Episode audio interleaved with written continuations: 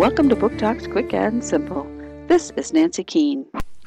Ten-year-old Auggie Pullman was born with such severe facial deformities that, even after twenty-seven surgeries, children still run away from him screaming. But he's just a regular kid, surrounded by a very loving and supportive family.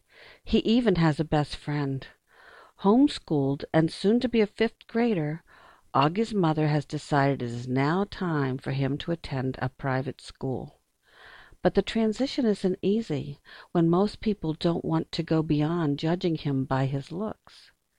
In spite of the death of his dog, bullies, and friendships that are tested, Auggie proves to his new classmates and the school administration that he's smart, funny, and brave.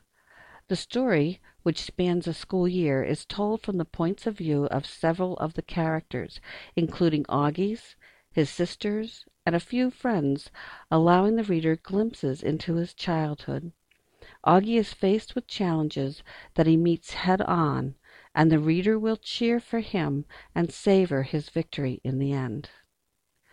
Wonder by R. J. Palacio.